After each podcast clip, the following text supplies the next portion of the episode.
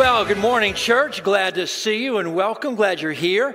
In just a moment, we will be sharing in an offering, so you can get ready for that if you if you're if you'd like to. If you're new or visiting, don't even worry about it. But we will be doing that in just a mo- in a moment. But before that, uh, I just want to give a, a, moment, and I want to recognize Russ and Bree.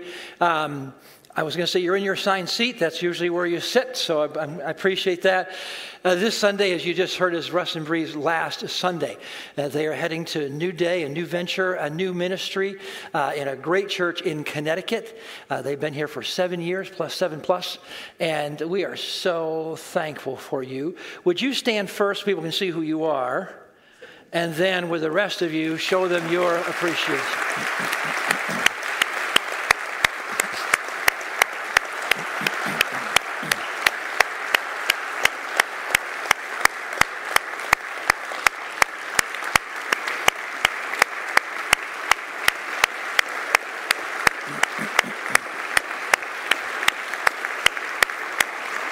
Stay, remain standing. Remain standing if you would.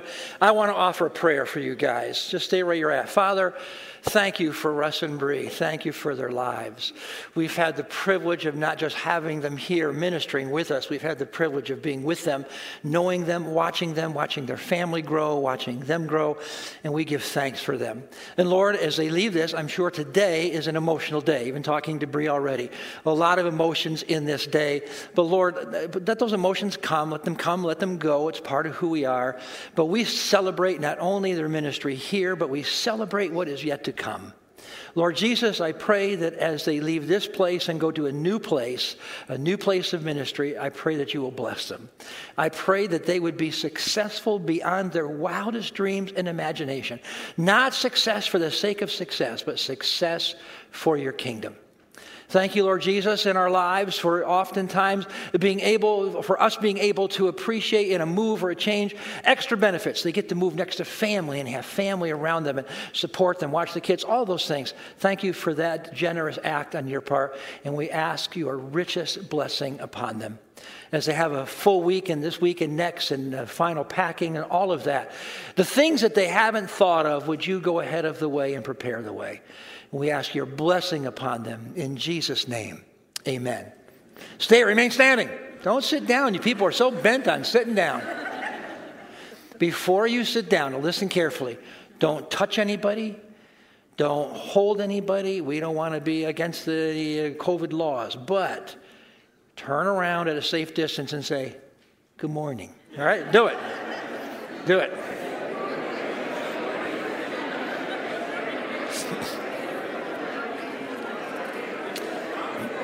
Now you can sit down.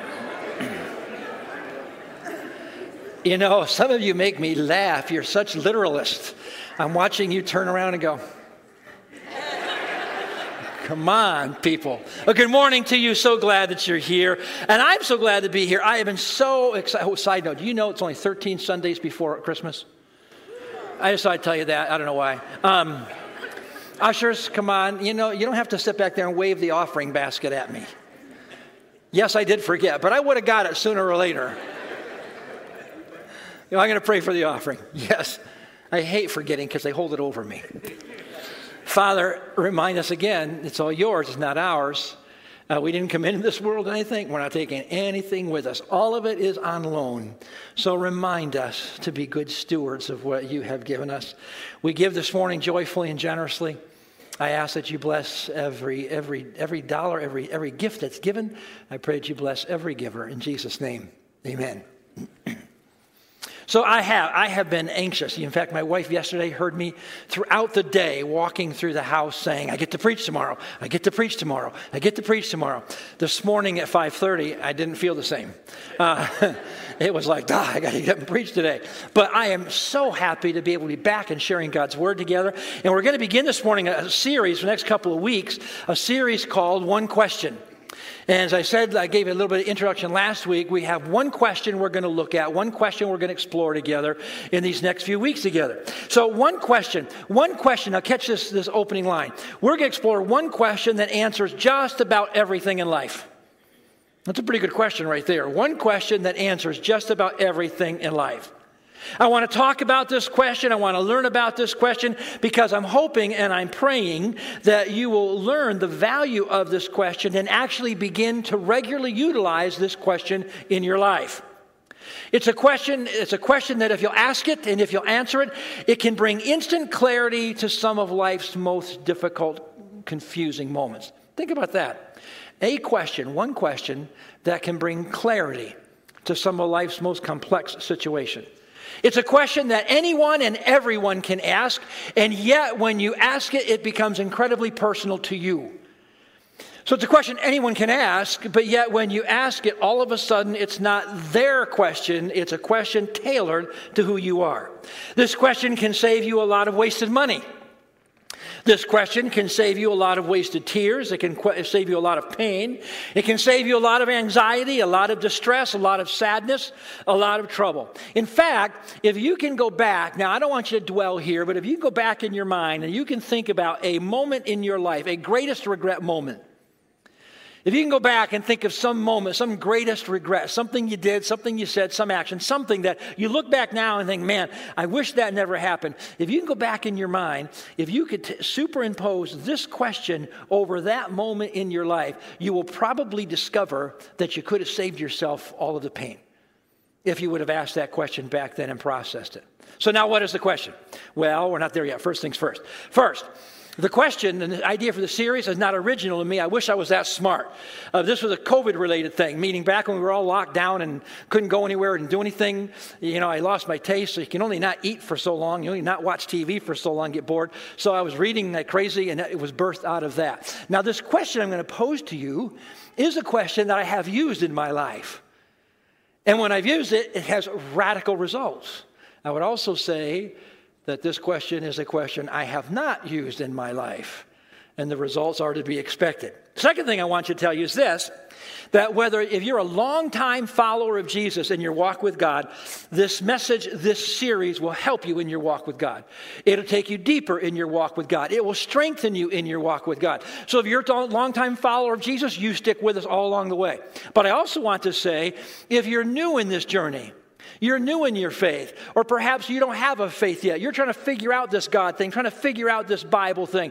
I guarantee you this series will help you and will be incredibly helpful if you walk through it with us together.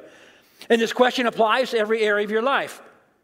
Now, the, the, the, biblical starting place for today is going to be Ephesians chapter 5. We're not going to get there quite yet, but that's the place we're going to start. And Ephesians is written by the Apostle Paul. We're going to look at the words of the Apostle Paul, and the Apostle Paul is going to actually speak into our lives. Now, for some of you who are new, or perhaps just starting your journey, I got to tell you some things about the Apostle Paul. Some of you will know this already, but I want to make sure we're all on the same page. Paul has one incredible story.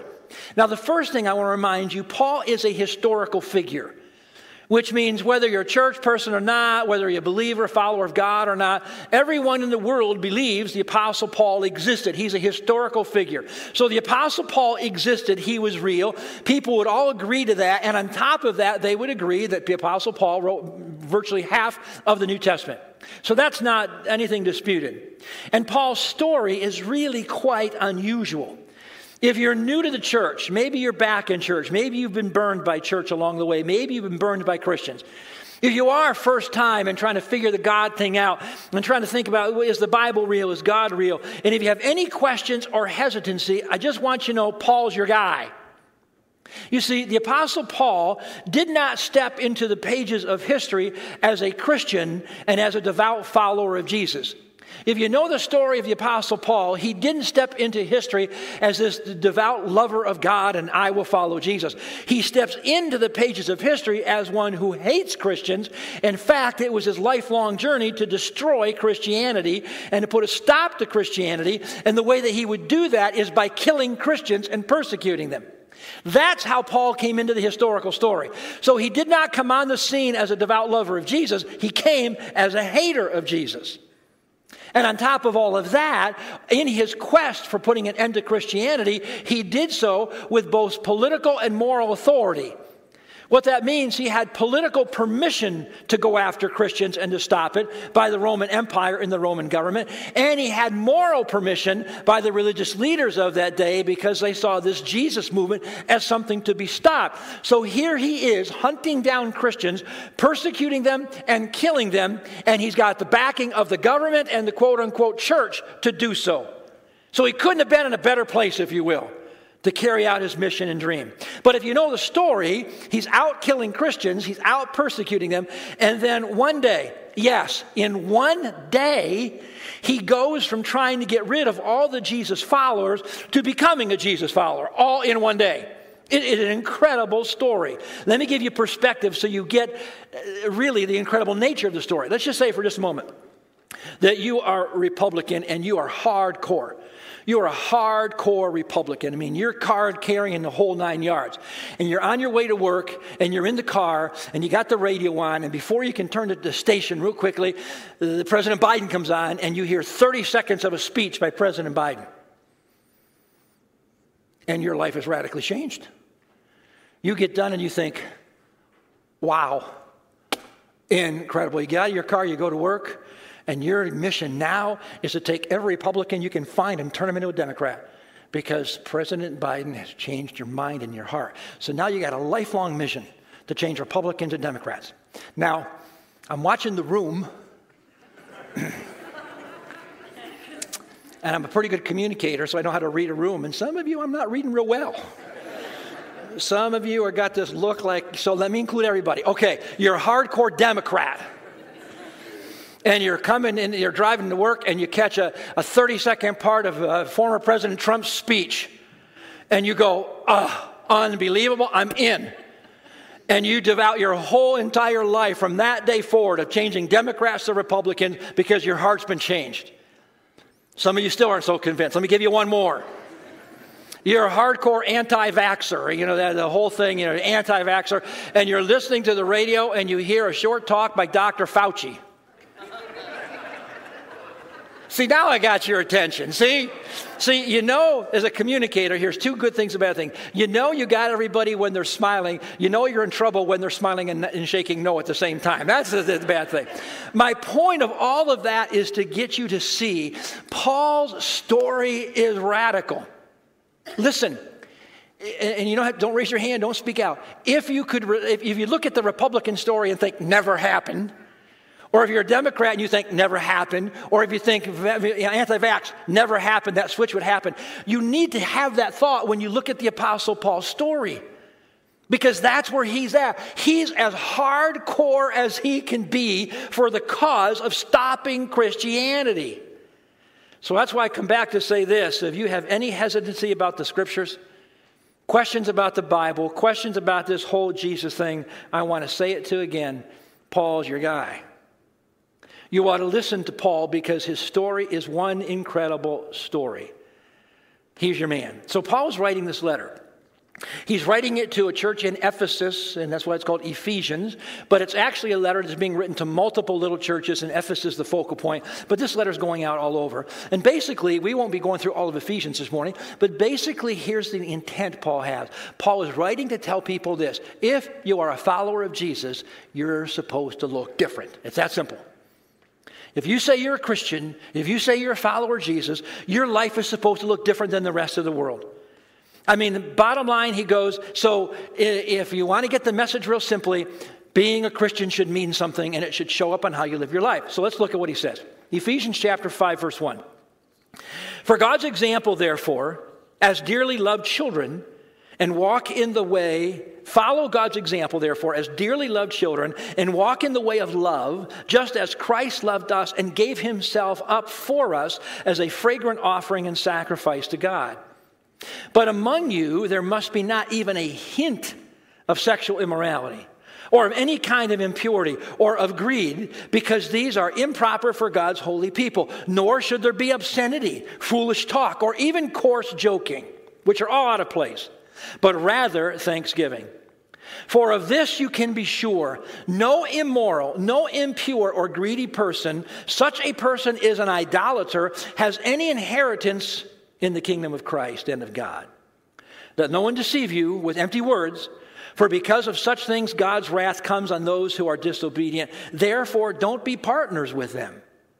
For you were once darkness, but now you are light in the Lord. Live as children of light.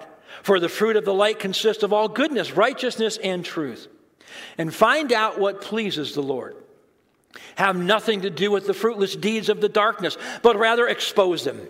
It is shameful even to mention what the disobedient do in secret, but everything exposed by the light becomes visible, and everything that is illuminated becomes light. So Paul begins by simply saying, as I stated already, listen, you're supposed to look different. At once, you lived in the darkness. At one time, we could excuse it. At one time, you can write it off because you're in the dark, you didn't know any better, but you're not in the dark anymore. That's what Paul says. You're not in the dark. Actually, you are now in the light. Now you are a follower of Jesus, which he says two things. One, first of all, if you're going to be a follower of Jesus, you're supposed to treat people differently. See, it's okay for the world to be angry at someone else and to give them a hard time or to disrespect them, but not you. Doesn't matter what they do to you, you treat them with respect. You honor people because that's what it does, means, in part, to be a follower of Jesus. On top of it, he says, not only do you not treat people, you mean, do you treat people with respect and dignity, but on top of it, he then says, and by the way, let's talk about sexual morality. Let's put that into the mix. He says, You're not to be people that are wrapped up in sexual immorality. You're not to be people who are full of greed or of lust. That's not for you. So he says, So, no immoral thoughts or actions of any kind. That's kind of tough, right? But he said, None. No obscene language, no coarse language, no coarse words. It's getting tougher. No greed, no impurity, no, no uh, immorality, not even a hint of sexual immorality. Now, admittedly, these are some pretty hard things to put down in a letter. And I don't mean it's not hard to write. Your goodness knows, you and I have all written letters one time. It's really easy to spew something in a letter. I'm not talking about that. I'm talking about it's really hard to have something of such importance that you want to have people change how they live and expect it's going to happen by letter. I mean, this is the kind of dialogue you need to have in person. So it's kind of a hard one to put out there by letter because the truth of it is, uh, people tend to be able to take letters and put them in the drawer. They can ignore them. I'll give you an example. When I was a kid growing up, middle school, high school, summer vacation would come, and you know, mom and dad would go to work. And I was the youngest. My brother and sister are 10 and 7 years older than I am. So, I mean, you know, high school, middle school, I'm, I'm an only child from that perspective. And they would go to work, and I'd get up at 9, 10, 11, eh, kind of hard to know. Um, it wasn't like I was up watching cable all night because I'm going to date myself. This was pre cable. And when I was a kid, this is still on our TV with the antenna at midnight or close to midnight. You know, the national anthem came on, an American flag, and they stopped broadcasting from night. Some of you are looking at me like com- complete bewilderment but that's exactly what it was. And except for Friday night, it was a little later. There'd be the Late Late Show, which was a movie. That was it. This was just pre-cable. But I wake up, whatever, get up, go about my day, get up, go get some breakfast, and there'd be a, a note on the kitchen table from my dad, and it would say, "Hey, if you get a chance, cut the grass today, mow the lawn." Yeah, right. Yeah, uh huh. You know, I set the cereal bowl right on top of it. I never saw it, you know. Or the note would slip off the table. But here's the difference. If he was looking at me and he said, cut the grass today, grass going to get cut. I don't have any excuses then. But see, when it comes to a note, when it comes to a letter, it's easy to set those things aside. Now, on top of it coming by a letter, so he's asking them, let's be honest, he's asking them to be doing some pretty radical stuff. They're really asking to toe the line. And on top of asking them to do it in a letter, on top of that, they're living in a culture where everything goes. So we're not talking about them being in a culture where it's conducive to do what Paul says. It's conducive to do what God wants them to do. They're living in a culture where it's going, going against them. They're living in a culture very similar to ours. When it comes to sexual immorality, the cultural mo- um, uh, thought of that day, this day, is hey, it's only sex. If you can, if you can have sex, go have it. Don't worry about it. Uh, they lived in a culture of that day and this day of subjective morality. What that means is it's subject to what you want it to be. You decide what's right and wrong. You decide in the moment whether it's moral or not. No absolutes there. Just make your decision and go with it. So that's the culture they're in, very similar to our culture. And it's almost like Paul is recognizing that and understands that these are some pretty heavy topics by letter. to get after. I kind of wish I could do it in person. But on top of that, not only is it hard, it's the kind of conversation you want to have in person, but you also have to give them a starting place. See, it's real easy for me to stand up here and say, listen, do this and this and this, and don't do this and this and this. Amen, go home. But don't you wish along the way somebody would go, Well, how do I not do that? How do I keep from doing that? And so I want to do that for you. I want to make it easier this morning. I want to help you get to that place. So let me give you a starting place um, on how to live your life well, of how to live your life better, of how to, how to live a better life. How to live your life in such a way that's honoring to God, and how to live your life in such a way that's honoring to people. So, let me give you the first step. Let me give you a question. A question that you can ask yourself. A question that you can ask yourself that can lead you out of the lifestyle you're in. A question that you can ask yourself that can get you out of the hole that you've dug yourself into. This question gets you out of that hole. Better yet, this question can keep you from digging the hole in the first place. This question can keep you from trouble to start with. Can you tell we're getting closer to the question? We're really close, but we're not there yet.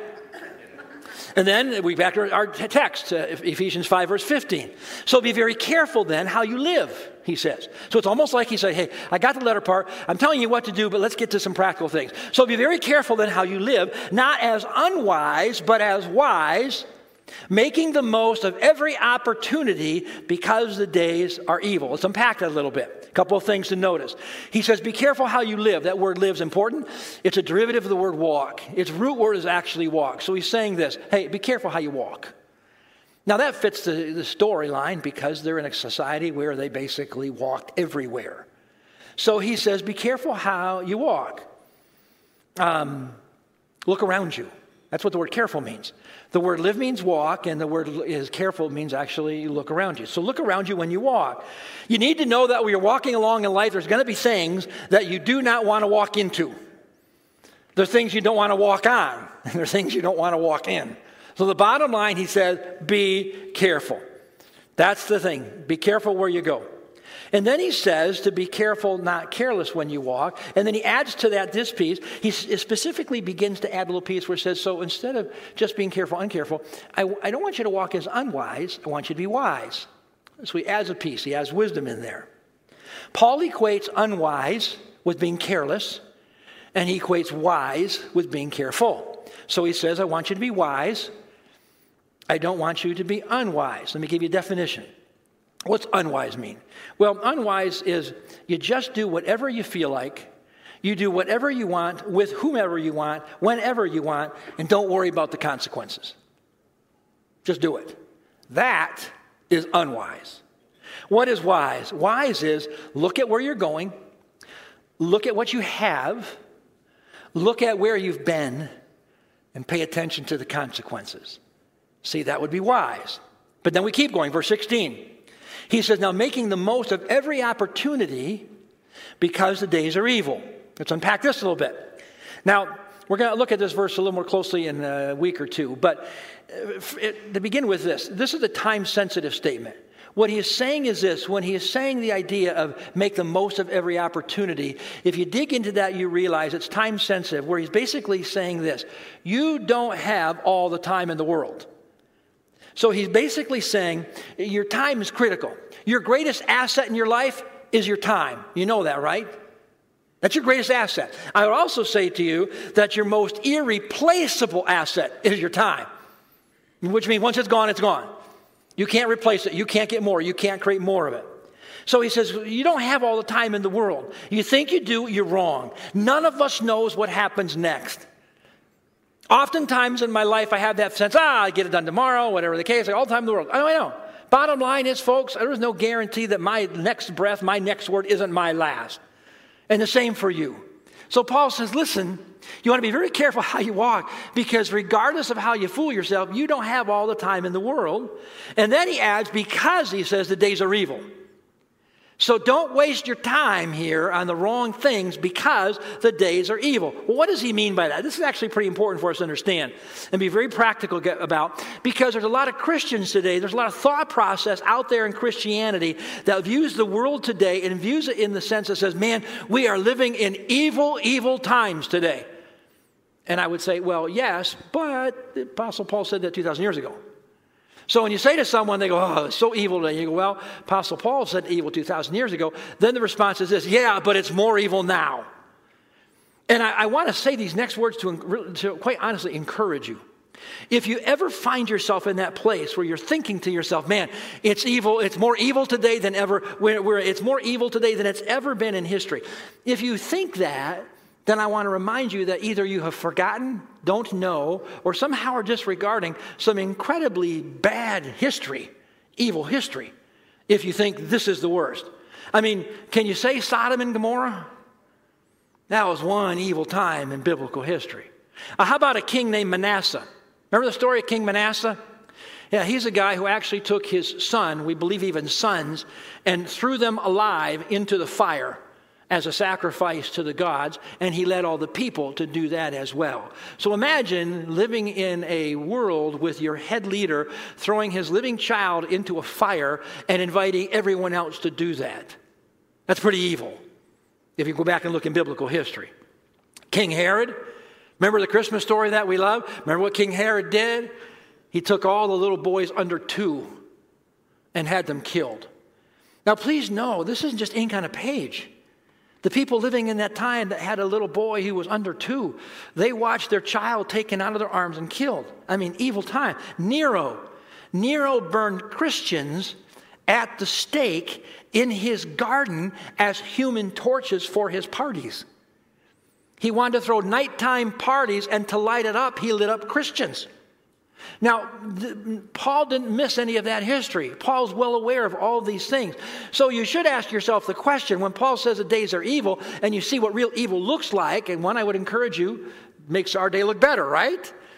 But you should ask the question what did Paul mean then? when he said the days are evil. What's the intention there? Andy Stanley explains it this way. He does a great job. He says basically this Whenever you read the idea that the days are evil, he said, look at it like this. If you pick up your feet and you just go with the current of the culture, you will end up in a place where you don't want to end. Isn't that good? The days are evil, meaning this we are living in a day in a culture where if you just pick up your feet and decide to go with the culture, that culture is going to take you away from God, not closer to God. That's evil. It's going to take you places where you don't want to go. If you allow yourself to drift with a culture relationally, you're going to find yourself relationally places you don't want to be. If you're going to drift with a culture financially, if you listen to every ad you see on television, you're going to find yourself financially in a place you don't want to be. When you think about your relationship with your kids, with your husband, with your wife, the currents of this culture will take you away from godly values and will take you places that make it harder for you to have your value system with them, not better. The times are evil. So Paul says this if the current of the culture is going in a direction and going places that you don't want to go, and you shouldn't go there, then he says, What? Be careful how you walk. See, that makes sense. Be careful how you walk. You can't afford today to go with the flow. Live as wise, not as the unwise, making the most of every opportunity because you don't have all the time in the world. So don't waste a minute of it. And then Paul adds one more twist. And he writes this, and it's almost as if he's specifically writing it to Christians who are really, really good, and by that way, by that I mean all of us, we are really good at finding loopholes and doing the right thing. And so I think Paul kind of leans that way. Here's what he says in verse 17. Therefore, he says, so he lists all the things, all the stuff going on. Therefore, he says, do not be foolish, but understand what the Lord's will is. Don't be foolish, but understand what the Lord's will is. Now, let's look at that verse. And let me clarify it for you a little bit. Don't be foolish, but understand what the Lord's will is. First of all, let's, let's be honest. We Christians are notorious for looking for and for creating loopholes out of doing the right thing. You say, no, we're not really. Yes, we really are. Like this Bible says, forgive. Forgive someone who's harmed you. Okay, I'll do it. But if they're not sorry, should I really forgive them? Because if they're not sorry, then it's really wasted. And so I am absolutely, I've, I've forgiven them in here, and I'm ready to forgive as soon as they acknowledge that they're sorry. See, we do that. We do that really well. How about this? Let go of all your pains, your hurts from the past. Let go of the hurts from the past. Well, if I if I let go of them, then it make it may come across it makes it sound like they don't matter, and they really do matter. So I should hold on to them because they matter to me.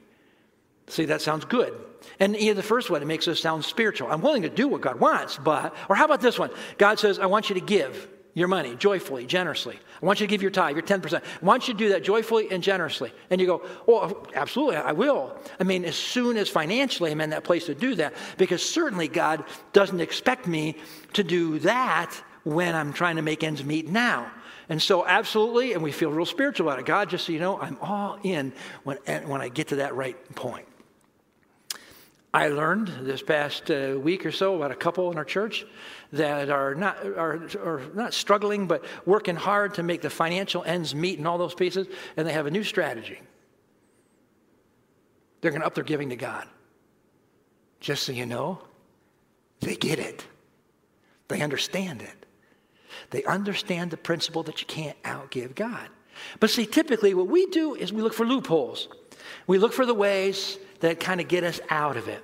So let me phrase this verse with all of the Greek meanings in place that makes it really easy to understand. Here, here's how it translates. So stop kidding yourself. You look foolish when you try to rationalize why you can't and why you won't do the right things that honor God. So you actually know what God's will is, so just go do it.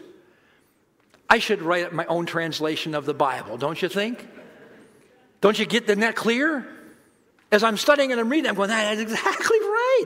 That's when he says, don't be foolish. You go, don't fool yourself. And you look like a fool when you try to rationalize your bad behavior. You know what God wants you to do. Just go get it done. Remember that thought when we come to the end. Paul says, you know what God's will is, just go do it. Be careful then how you live. Be careful how you walk. Not as unwise, but as wise. Here we go. See, the litmus test for every situation, the litmus test for every major decision, the litmus test for every invitation, for every, every next major step, is not the question, what is everyone else doing? It is not the question, what did I do last time? It's not the question, well, can I get away with it? It's not the question, is it legal? It's not the question, well, what will make me the happiest now? That's not the question. The question is this well, what's the wisest thing to do? There's the question. What's the wisest thing to do? That's the question that we're going to explore together in the next couple weeks.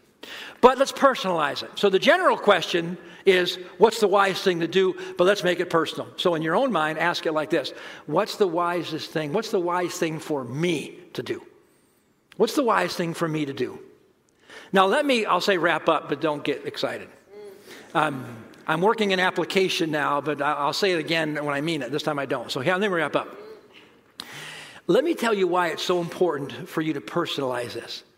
Let me tell you why it's so critical that you just don't use the statement, what's the wise thing to do, but you actually use, what's the wise thing for me to do. It's so critical because when you hear a series like this, when you hear a sermon like this, when you hear a question like this, what's the wise thing to do, every one of us thinks of someone else who should hear the message.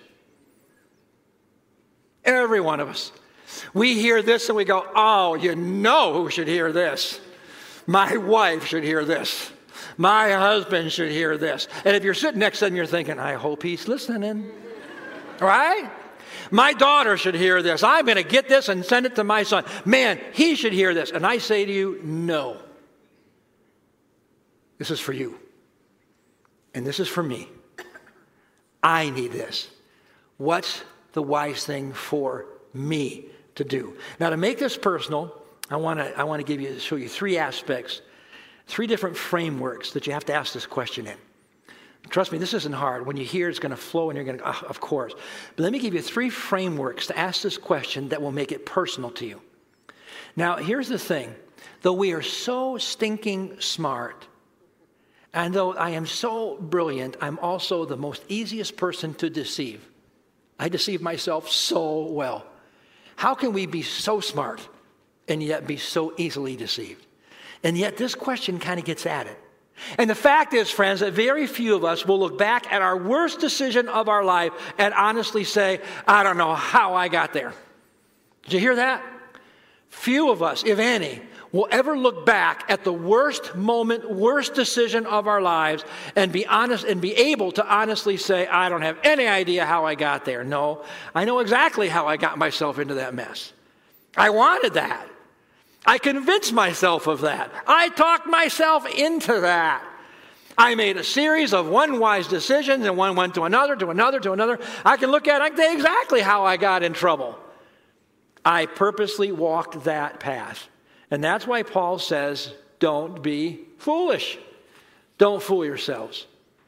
You know what God's will is, go do it. Okay, so when you ask yourself, what's the wise thing for me to do? I'm going to give you three aspects that make it personal. Here's the first one. Start your questioning like this In light of my past experience, what's the wise thing for me to do? In light of my past decision, what's the right thing for me to do?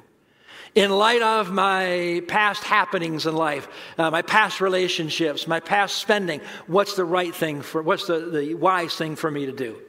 See, your past experiences in life and your, your, your, uh, your experience, your life situations speak volumes, speak volumes as to what the wise thing for you to do today will be. Your past decisions and your past mistakes and your past bad moments speak volumes into what's the wise thing right now. Your past is your past, but it doesn't have to be your future. So make sure you get that. Your past is past, but you got a future in front of you. But it will be, your past will be your future if you don't learn to ask that question. What happened the last time that he called and I picked up? What happened the last time she called and I picked up? What happened the last time that I spent the night? What happened the last time I went with my friends and just hung out like they wanted me to do? What happened the last time I did whatever? Fill in the blank. But what happened last time? And review that and ask the question so, based on what happened then, what's the wise thing right now? Um, you've heard this said before history repeats itself. You know why history repeats itself? Do you know why history repeats itself personally in our lives? Because we don't ask the question, what's the wise thing now based on what I did then? You don't ask yourself that question, you're in trouble. In your life, relationally, bad relationships, I guarantee, will keep happening. History will repeat itself. Bad, bad financial decisions will keep happening if you don't ask that question. I can't tell you through my years of counseling how many people, how many couples I have, have counseled and spent time with who have gotten themselves out of deep debt a dozen times. Think about that. Ah, oh, we got to get ourselves out of trouble. And they do it. Five years later, bah, we got to get ourselves out of trouble. And they do it. Bah, we got to. What happens? They're not going back and saying, What has my past told me about my future? That's a key question in light of my past decisions, what's the wise thing for me to do? So let's keep going. Next one. In light of my current circumstances, in light of the current situation that I'm in, what's the wise thing to do? Let's just say you just got married, newlyweds.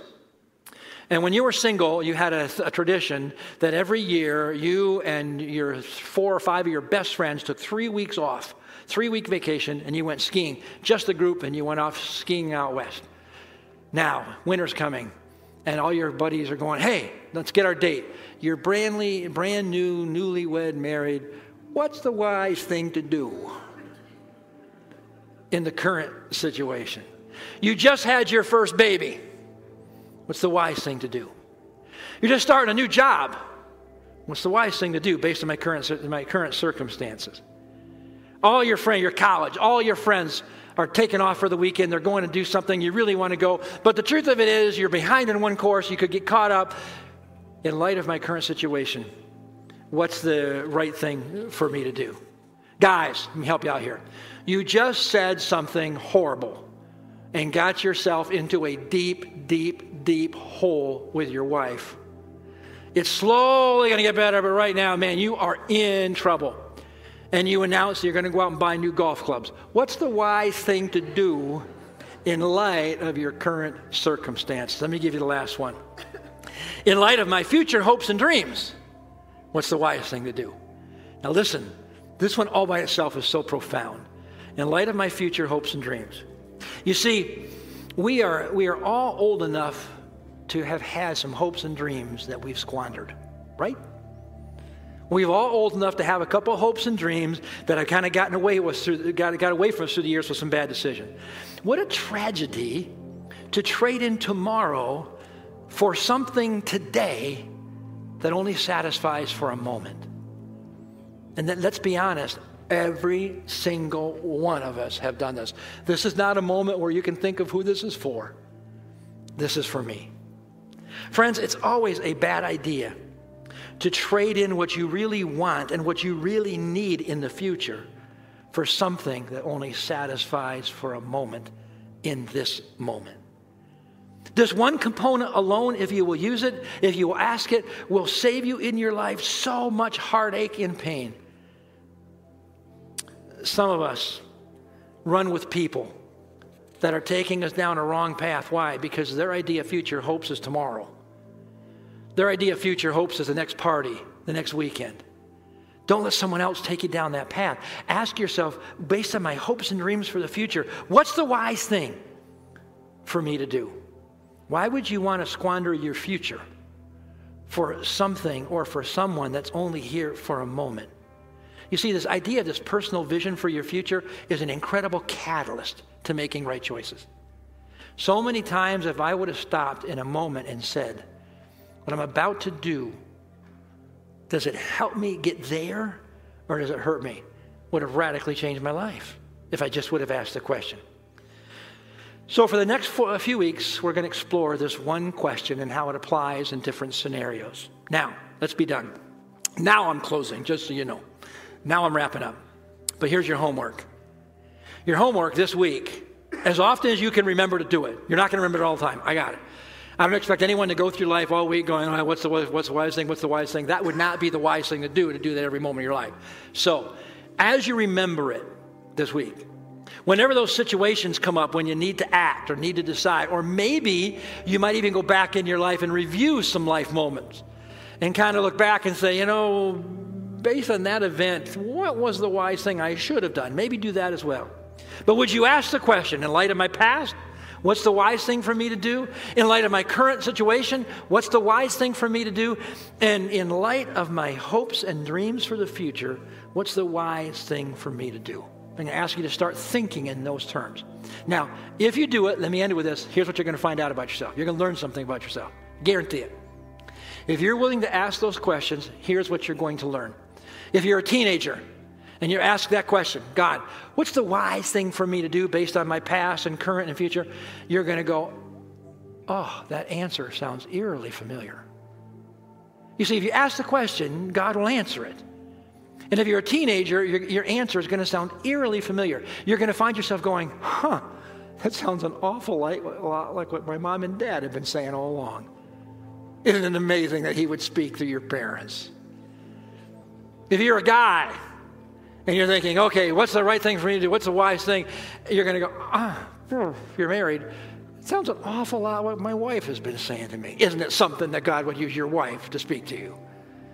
And if you're a, a woman married, you think that, you're going to say, huh, that sounds an awful lot like what my husband said last night.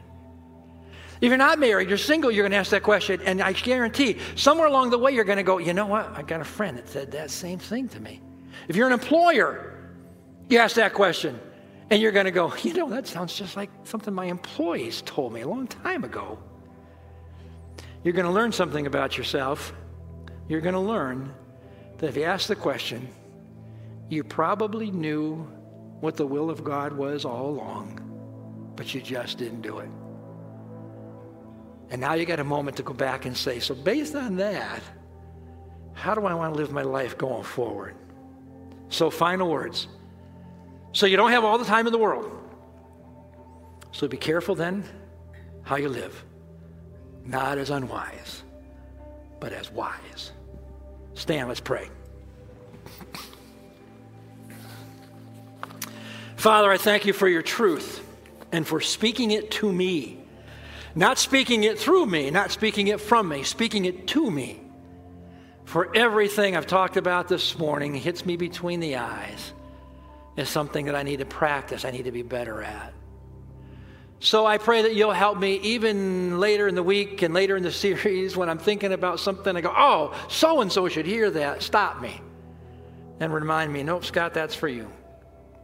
I pray this morning that every person who's here, watching, listening, seeing, or hearing here online, whether this morning live or weeks later, when they hear this, they will go, oh, that is for me.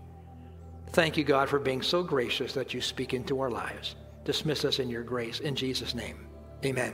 God bless you.